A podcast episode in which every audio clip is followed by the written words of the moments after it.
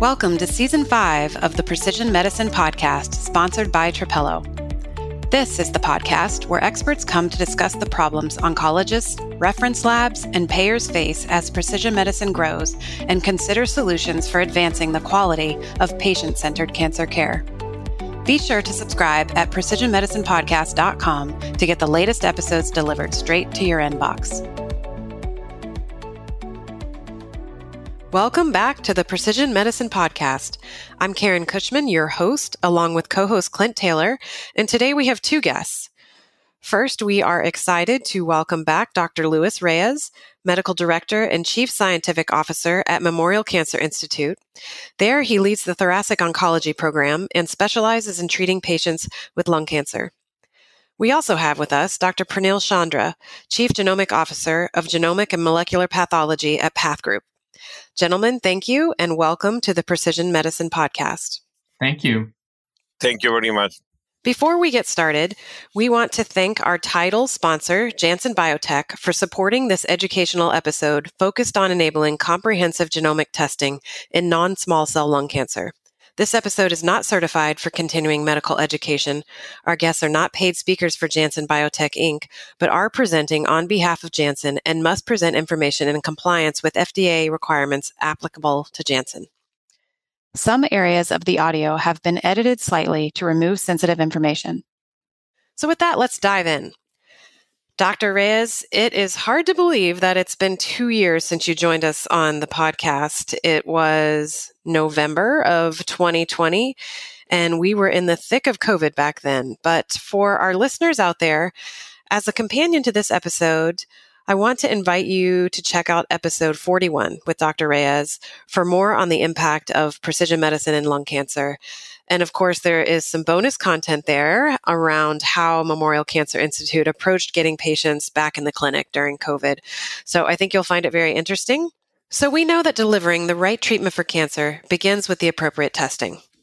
Yet in diseases like non-small cell lung cancer, where we've seen remarkable advances in the identification of driver mutations and related targeted and immunotherapies, appropriate biomarker testing still lags significantly behind guideline recommendations.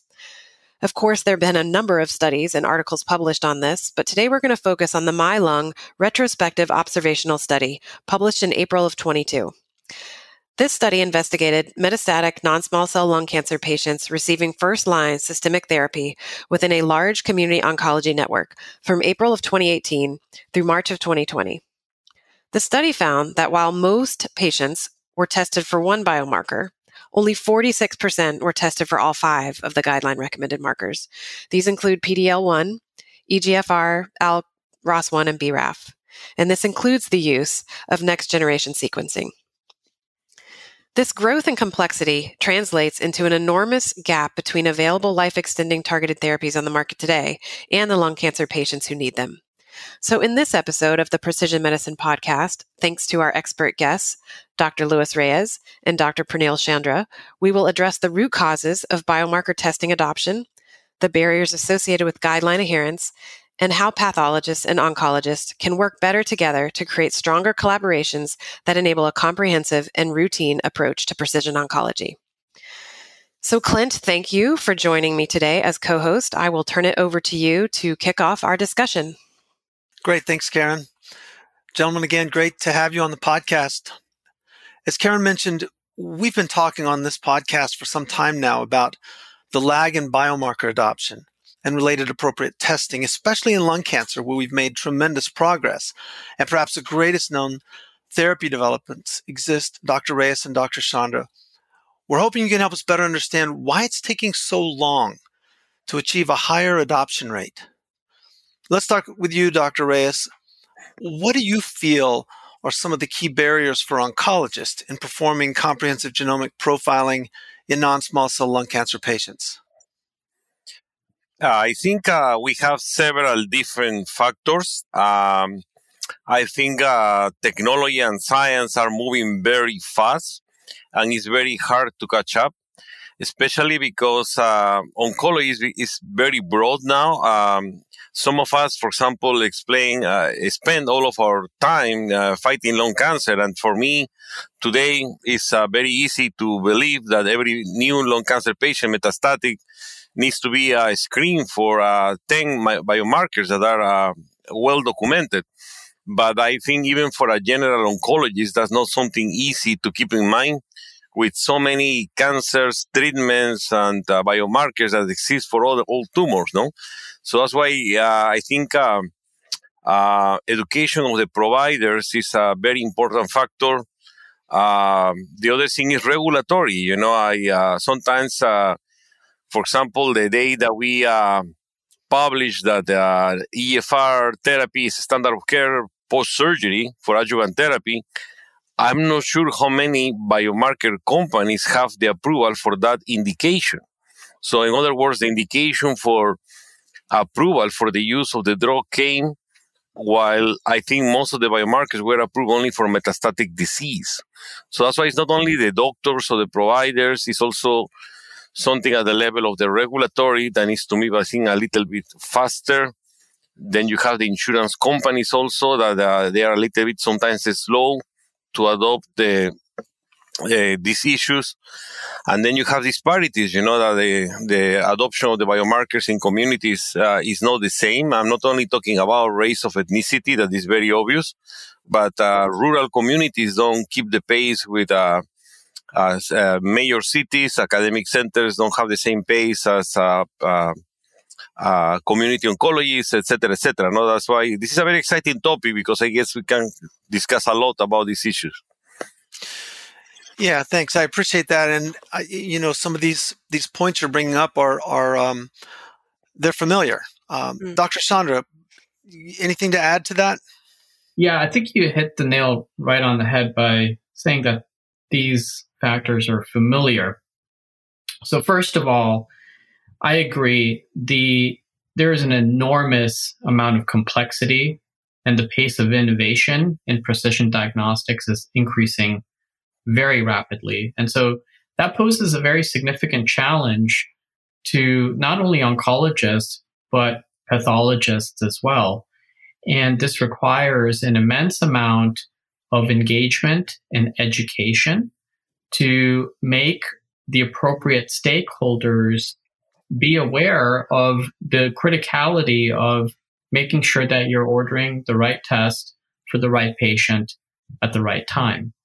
A few years ago, it was standard of care to perform EGFR and ALK testing in lung cancer. And as Dr. Raez mentioned, today, the standard of care in patients with advanced non-small cell lung cancer is comprehensive genomic profiling. And not everyone understands that. And there is now published data that supports what I'm saying and underscores the significant gaps that exist today in the delivery of precision oncology and precision diagnostics. There are a few other factors that come to mind, and so I'll just review them one by one. So the next factor that comes to mind is quality, quantity, and access to tissue. Now that we need to be performing comprehensive genomic profiling, it is extremely important that there is enough tissue, both quality and quantity, and I'll get into that. There's enough high quality and high quantity tissue to not only make the diagnosis, but also to perform ancillary molecular testing. By high quality of tissue, what I mean is that you have an ample amount of tissue that lacks areas of necrosis or fibrosis. And so there is a good and high quality of tumor content that's present. And that's what I mean by quantity. Usually for molecular studies, you need at least 2 to 4 millimeters of tissue with at least 20% tumor.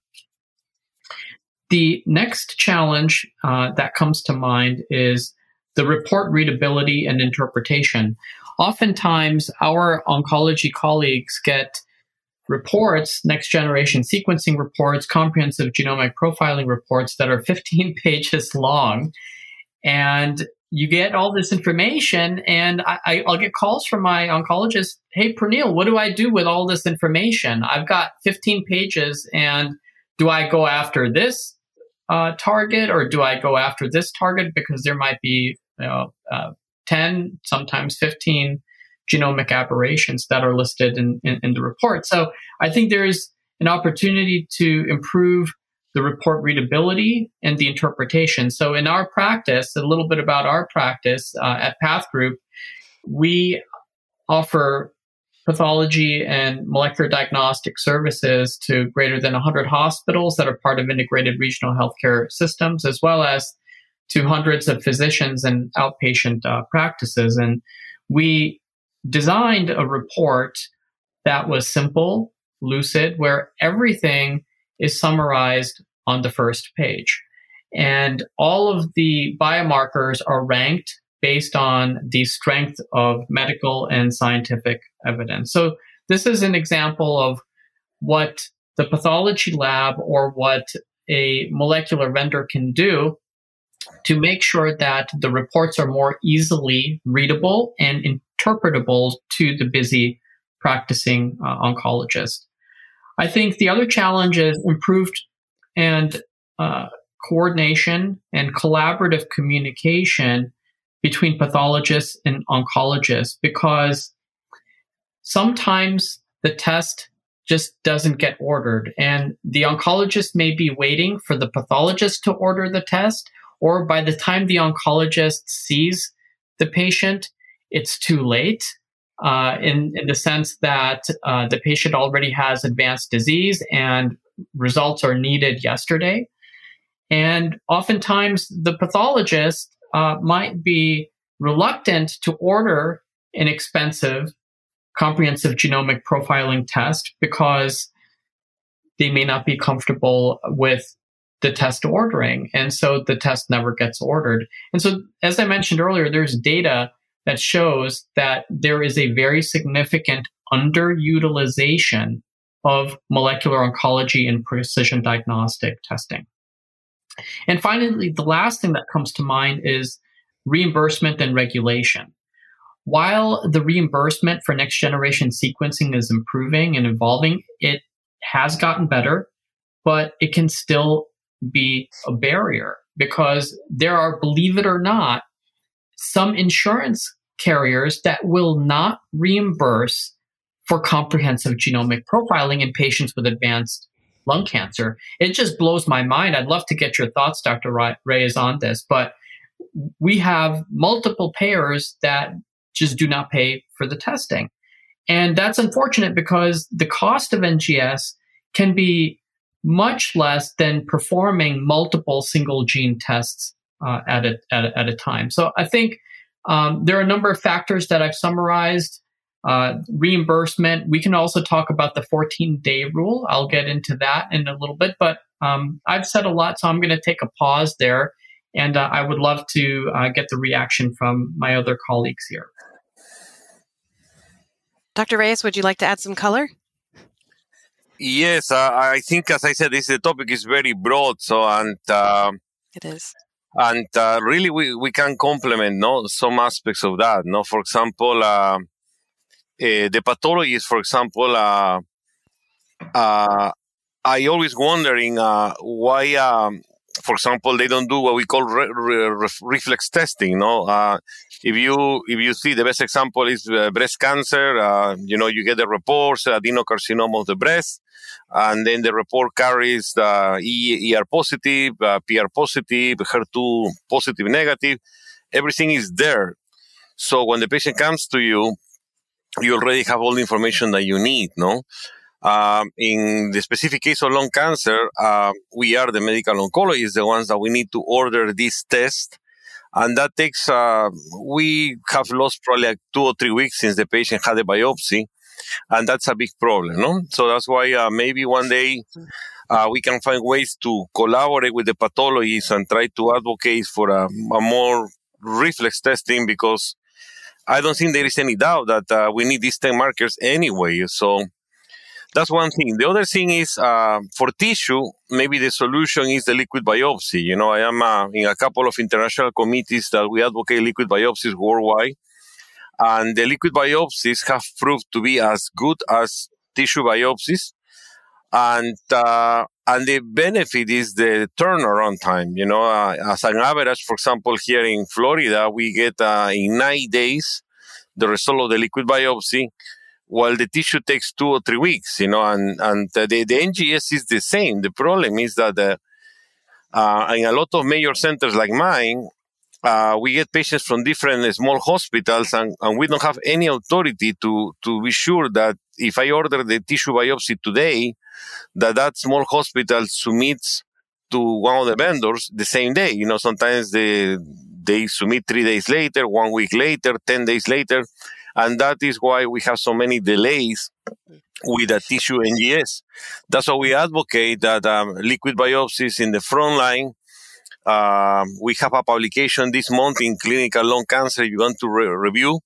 We have 170 patients that we did at the same time, liquid and tissue, and we show that in 70% of the patients, 9 days later, we can make a treatment decision based on the liquid biopsy only without the need to wait for the tissue biopsy. At least in this group of patients, I think we can have a more accurate, faster approach to what we do today, you know? So that's why there are many caveats in these issues about lack of biomarker testing, but certainly we cannot have a standard of care for lung cancer that is proper without the biomarker testing. And the other thing is very compelling is that, honestly, I don't understand why they don't pay for that. You know, as you can imagine, the cost of immunotherapy is and chemo is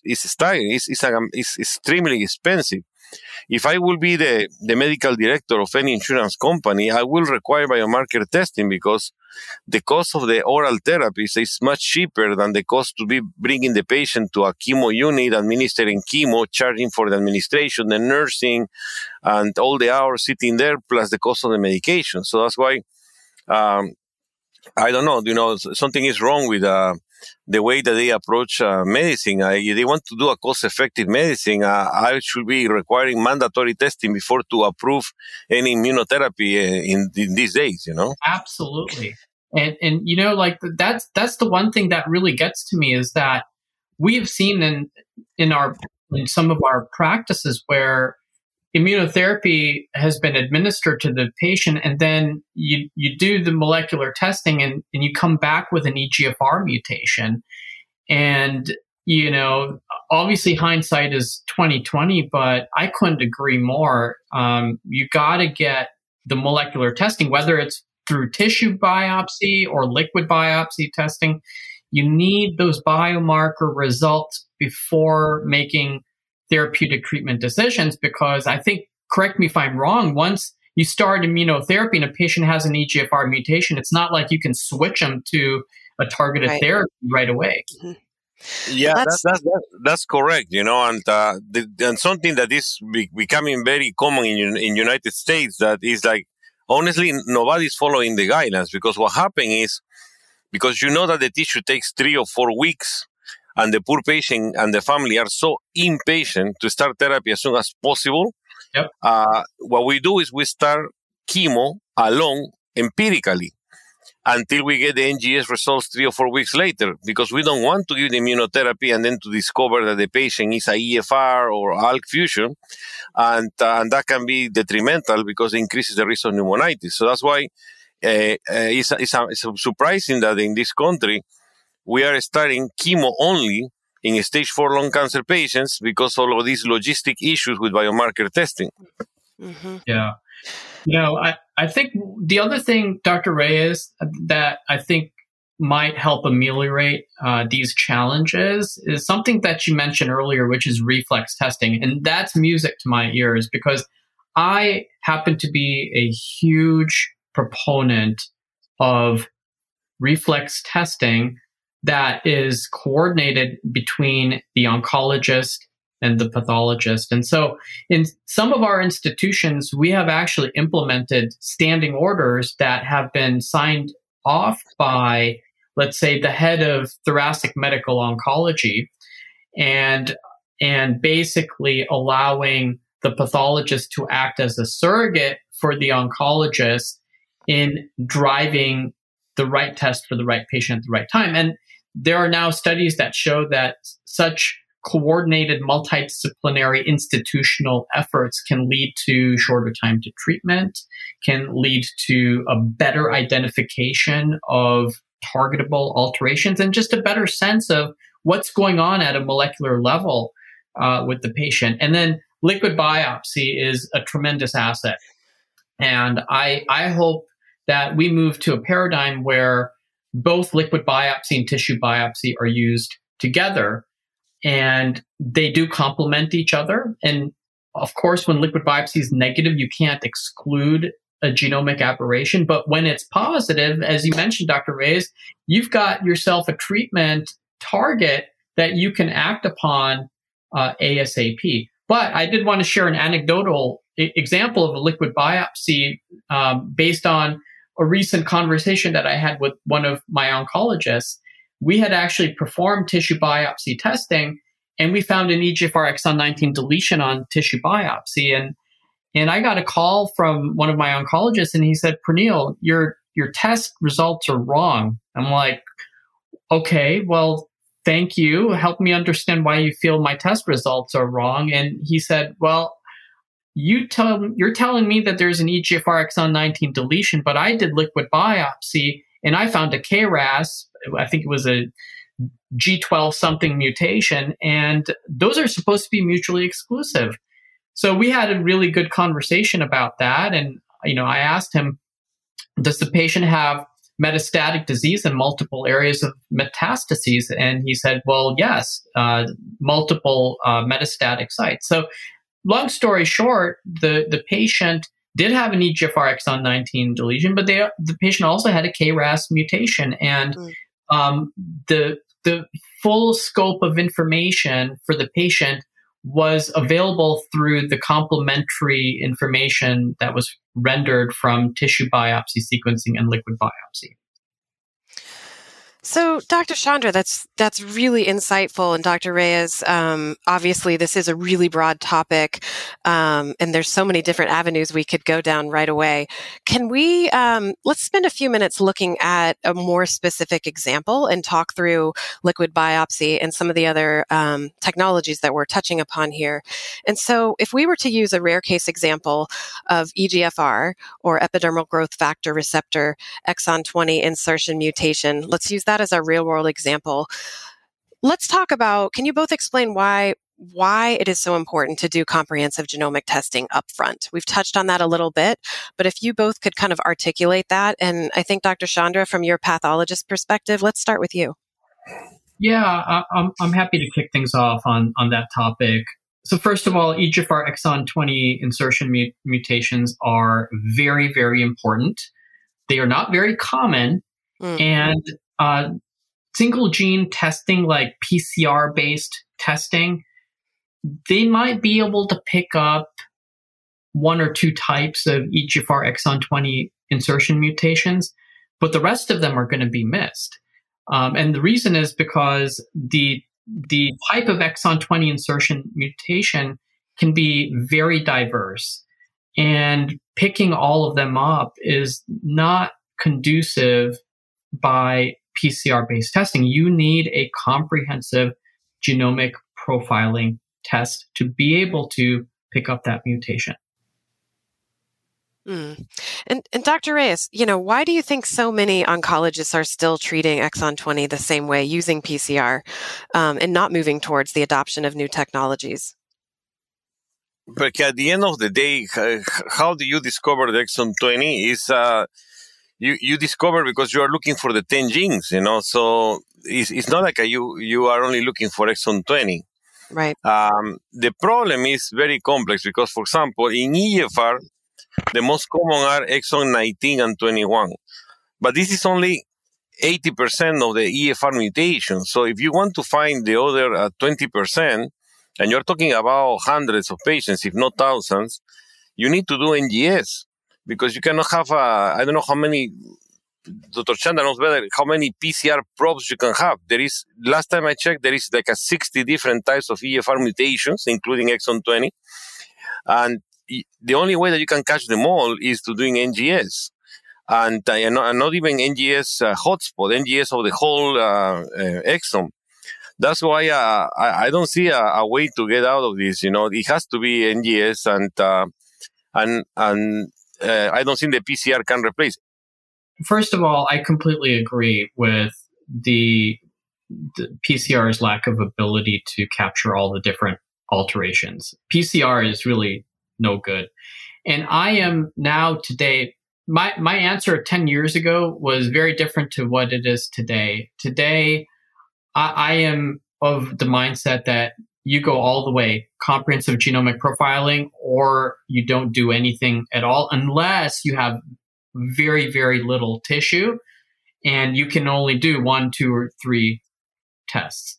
But if you have a patient with lung cancer, what my team and when I say my team, we have a team of molecular pathologists and scientific directors across our enterprise network, we have collectively championed and articulated that it is in the best interest of patient care to do comprehensive genomic profiling in patients with lung cancer, period. The Precision Medicine Podcast will continue right after this. With the explosion of new data and biomarkers in cancer today, how can healthcare professionals keep pace to know which genes will best inform treatment decisions? Trapelo knows. Trapelo is the first single technology platform used by oncologists, labs, and payers to resolve the complexities of precision medicine in real time. Trapelo knows which patients to test and when. It knows which tests are most appropriate, which labs are preferred, and which treatments are most likely to be reimbursed. Visit TrapeloHealth.com to learn how you can give cancer patients the most appropriate, evidence-based treatment options when time matters most. When tissue is inadequate, liquid biopsy is becoming the standard, especially critical for lung cancer patients in detecting these rare cases like EGFR exon 20 insertion mutations. Some feel liquid biopsy may even transform early screening for lung cancer patients. Now, you guys are dialed into the benefits of liquid biopsy. Why aren't more oncologists adopting this? Is it just too early? What's keeping it? What's slowing down its adoption? Yeah, there are a couple of things there, Clint.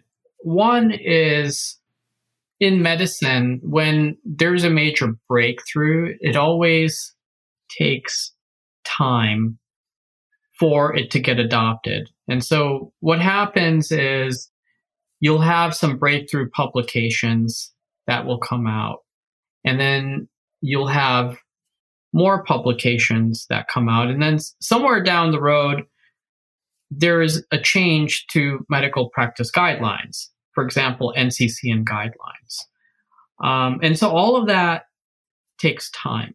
The other is reimbursement. I will tell you that payers are generally excruciatingly slow in adopting reimbursement to keep up with the rapid pace of scientific advancement.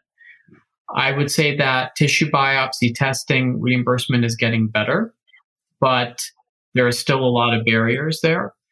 Liquid biopsy testing is still relatively new, and there are only some assays that get reimbursed, but reimbursement is generally pretty decent in non-small cell lung cancer. But all of this is just going to take time. Dr. Reyes, Dr. Chandra touched on the issues with reports, right? I mean, an oncologist receives a report back that's pages and pages long. And so that's one of the known barriers in adopting and following new guidelines. Can you offer your perspective on whether you feel that the major oncology testing labs are making enough of a dramatic improvement in the reformatting of the reports so that key information is more upfront? What's your feeling on the current reports from labs? No, that's totally true because especially if I am a lung cancer doctor, and it's not unusual for me to have trouble sometimes recognizing some variant or some new mutation or something I never seen before in the report.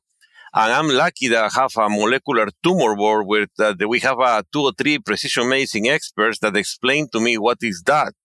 But even like that, you know, that happens once a month. So I cannot imagine, you know, being in any community or 80% of the patients are taking care, trying for the doctor to learn by himself, you know. And of course, the vendors always tell, oh, don't worry, you can contact us. But, you know, these doctors are very busy also. So that's why it's very complex. And also, the oncologists also are worried about liability. You know, they don't want to see things there that they don't know what to do because they don't want these things to come back one day and say, hey, you didn't do anything. And the doctor said, I didn't know anything about this. That's what I have heard of several panels that we have done in the community. I think in one way it's good that they report a lot because for me, the value is in the clinical trials, you know. Even if I don't find one of the 10 genetic aberrations for what there are FDA-approved agents, I still get excited when I found 3, 4, 5 other genes because that gives the patient a chance to be enrolled in a clinical trial. But that is not the case everywhere. Yeah, you may have a practice that don't have any clinical trials, so that information for you, it doesn't have any use. I think the report should be more black and white. They can tell you exactly if the patient benefits or no, and really put a disclaimer that the other genes may be used for clinical trials or maybe for future discoveries. I totally agree. And that's one of the reasons why we spent almost 2 years designing our reports because of the feedback that we got from oncologists. And I personally, I do not agree with the way that most of these other reports are rendered. What you get from some of these other companies is a 15-page report. Here are the alterations, Dr. Oncologist, and you figure out what to do with the patient with these 15 different genomic aberrations, right? And I don't think that's right, first of all, because oncologists are really busy, and number one. And number two, there needs to be a way that you go through all of the alterations and you digest it down for the oncologist and you present it to the oncologist to make their lives easier. And the way we did that was by designing a 1-page report where a biomarker is only going to make it to the front page of the report if there is enough strength of medical evidence and there's at least compelling scientific evidence of therapeutic efficacy of a targeted therapy. So that highlights the importance of grading your strengths of evidence, whether it's A, B, C, D, or tier 1, tier 2, tier 3, where the strongest level of evidence is FDA approval. And then you may have clinical trials and published data that show efficacy of other targeted therapies. And so you need to be really, really clear on here's the biomarker, here's the strength of evidence, and here are the therapies, number one. The other thing that I think is really important is to be able to take all the different technologies that have been utilized to test a patient and to provide an integrative paragraph summary. In our reports, we termed that the clinical genomic pathology consultation that's written by a molecular pathologist. And so, for example, if you've got an EGFR exon 19 deletion and 30 mutations per megabase, a high tumor mutational burden, well, there needs to be a reconciliation of, hey, which therapy do you go after? And so in our reports, we would actually spell out that NCCN guidelines recommends going after driver mutations because patients with EGFR mutations do not have as high of a response rate to checkpoint inhibitor therapies. And these are things that need to be in every report, and today they're not. The second thing, Dr. Raez, that you mentioned is molecular tumor board series. And I am a huge proponent of molecular tumor board series and having them in a multidisciplinary format where you have PhD-level scientists, molecular pathologists, general pathologists, medical oncologists, genetic counselors. You really need to have a diverse constituency of attendees to these tumor boards, and those make for just wonderful, outstanding, and very educational discussions where you might discuss something as simple as, okay, this is a HER2 alteration. Is it a mutation? Is it an amplification? Is it protein expression? What does it mean for the patient? Or you might need to dig right down into the science about the variant allelic frequency. So again, it's hard to implement molecular tumor boards at scale. Sometimes it can happen once a month, but I'm a full supporter of these efforts because you have to supplement what's in the written report with live discussions with the various stakeholders. Dr. Chandra, just to kind of draft off of what you were just talking about, I mean, pathologists are the first to receive results. You guys are obviously doing some exciting things to improve on the way the reports are being viewed and understood. Those are exciting things. So how does this expand to include and engage oncologists where you have pathologists and oncologists working better together, really from the beginning of patient diagnosis to improve best practices in patient care and really ensure that more patients get access to precision oncology treatments? Yeah, as I mentioned earlier, I am a strong believer in implementing institutional reflex testing protocols. And those protocols need to be individualized and customized based on local multidisciplinary discussions between the pathology team, the oncology team, but you also need to involve the hospital administration team, because if you're going to be doing testing for patients within the 14 days, which sometimes is medically necessary, then it's important to know, what the clinical aspect of doing that is, but also what is the economic aspect of doing that, and come to a win-win that balances cost and quality, but really at the end of the day places the patient at the center of care. I think it's important to support the use of right technology and working collaboratively with oncologists to discuss cases, either during existing tumor board sessions or carving out a separate molecular tumor board.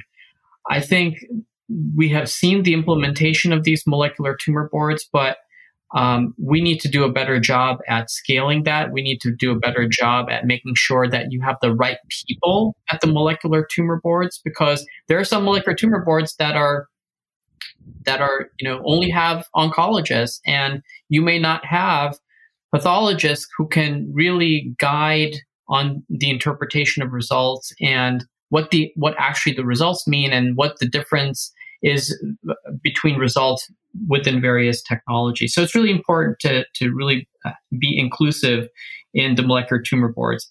And then again, communication. I think it's really important that if there's a highly actionable finding, myself or someone on my team, we will make a call out to the oncologist and be like, hey, listen, you're going to receive this report and here's what it means. And if you have any questions, let me know. Or sometimes we'll have a signature that actually refines a diagnosis, something that's a carcinoma of unknown primary. Based on the molecular profiling results, you're able to actually tell the oncologist that actually, this is a cholangiocarcinoma because you have an IDH1 mutation, and therefore you now have an FDA-approved Category A Tier 1 biomarker to target. So those are the types of things that I think pathologists and oncologists can do better to communicate better with each other, but also to stress the importance of biomarker testing and utilize tools like molecular tumor boards. Mm. That's good. Dr. Reyes, anything to add to that? Yeah, maybe because I don't want to mention the same thing. I want to mention briefly, because we're running out of time, is the economics. For me, it's clear that there is no one vendor or company that does the absolutely accurate testing, you know? So I think all of them are 99.9 or something, but there is not like a one test that is the test only. That's why, for example, between liquid and tissue biopsies, even in the example that I gave you, that we make decisions based on liquid biopsies, 30% of the time, we still need the result of the tissue, meaning that we need to order both. So for now on, we still need to order both, and that creates a lot of concern. I know a lot of doctors that don't like to order both because they are worried about the insurance coverage of the test, especially if you order both, and that's a major disadvantage for the patient because I think the reality is, as today, we need both until the day that one liquid biopsy company does the perfect test or one tissue biopsy company does the perfect test. That is unlikely because, you know, there is always an issue with the tissue amount, and there will always be the issue in the liquid biopsy that the amount of tumor, no? So if you have a very small tumor burden, there is no way that the liquid biopsy can be totally accurate. So that is why I think economics has an important issue here. And that is another barrier for ordering both at the same time, reimbursement for both at the same time. And we need a solution for that. Otherwise, you don't even have the doctors ordering because they're worried. And that creates the fact that, let's do one first and let's see what happens. No? For example, we order tissue first, and then only if the tissue is not enough, we order liquid. That's what a lot of doctors have been doing because tissue came first.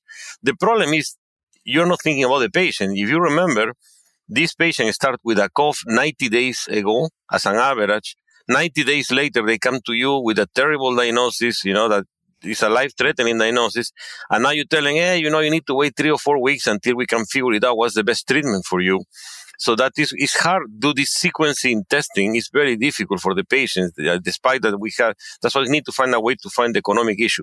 And the other way is also difficult because if I do the liquid biopsy, I don't find anything. Okay, it was only 9 days, but now you have to wait 3 weeks for the tissue. And in the meantime, all of us are doing empirical therapy with only chemo. But that's the only solution that we can have until we get the proper testing. That's why I think a lot of things that Dr. Chandra has said, like doing the reflex testing or doing both tests at the same time, getting the insurances to cover for this, and is going to help. The other thing with economics also is I'm sure that the cost of the test is going to go down. These tests were extremely expensive 5 years ago and are getting cheaper. And since the fact that also there is competition are getting cheaper, they're getting faster. So I'm confident that hopefully that will be that's something that can be solved. So it's not something that we cannot address. Finally, one way to make also cost effective that has to do a lot of disparities because that's not necessarily reality in the United States. But if you find a place or a population that one gene like EGFR is extremely prevalent, for example, Asians or Latin people. I am Peruvian. In my country, EGFR is 40%. So maybe you can screen for EGFR first, you know, and do a PCR. And then for the 60% that are negative, you can do NGS. And that's another way to approach and do a more cost-effective medicine because this cost-effective, even if we are doctors, I really have learned that if we don't fix these cost-effective issues, we have a lot of administrators, we have a lot of insurance, and we have even doctors that are afraid to make the patients upset with a lot of bills, not helping to solve these issues and not helping to fix these problems. Dr. Luis Raez, Medical Director and Chief Scientific Officer at Memorial Cancer Institute, and Dr. Pranil Chandra, Chief Genomics Officer at PathGroup. Thank you both for being guests with us today on the Precision Medicine Podcast. And before we let you go, Dr. Reyes, I know you are super active out there in the oncology community. You're currently VP of Flasco. How can some of our listeners get in touch or follow you on social media or otherwise? I have a Twitter handle, is LRaez1. And I always try to tweet medical information. My passion is to be tweeting about that and trying to spreading knowledge. Basically, in social media, they can find me in LinkedIn. I try to publish a lot of medical information there, and hopefully that can be of value for patients or for other doctors. Thank you very much. Absolutely. And Dr. Chandra? Yeah. First of all, thank you for having me. It's been a pleasure to be here. I'm also on LinkedIn, and I love posting informative articles, but also reading them. I'm trying to do a better job at posting more informative articles on there. So LinkedIn is definitely one way to get in touch with me. And the other is just simply email pchandra@pathgroup.com. And I'll be happy to answer any questions that you guys may have. Perfect. Thank you both. That was quite a robust discussion, and I imagine it won't be the first. I'd love to have you both back, and thank you for your time today. Yeah, that was great. Thank you, gentlemen. That was awesome. Thank you. Thank you for inviting us. You've been listening to the Precision Medicine Podcast, sponsored by Trapelo. Trapelo is the first clinical decision support tool to align the interests of oncologists, labs, and payers to give patients the best chance at beating cancer. To learn more, visit gettrapelo.com. To subscribe to the podcast or download transcripts of any episode, visit precisionmedicinepodcast.com. We invite you to join the conversation on social media. You can find us on Twitter @PMP by Trapelo and on LinkedIn at the Trapelo Company page. If you know someone who would enjoy the Precision Medicine Podcast, please share it. They'll thank you, and so will we. We hope you'll tune in for the next episode.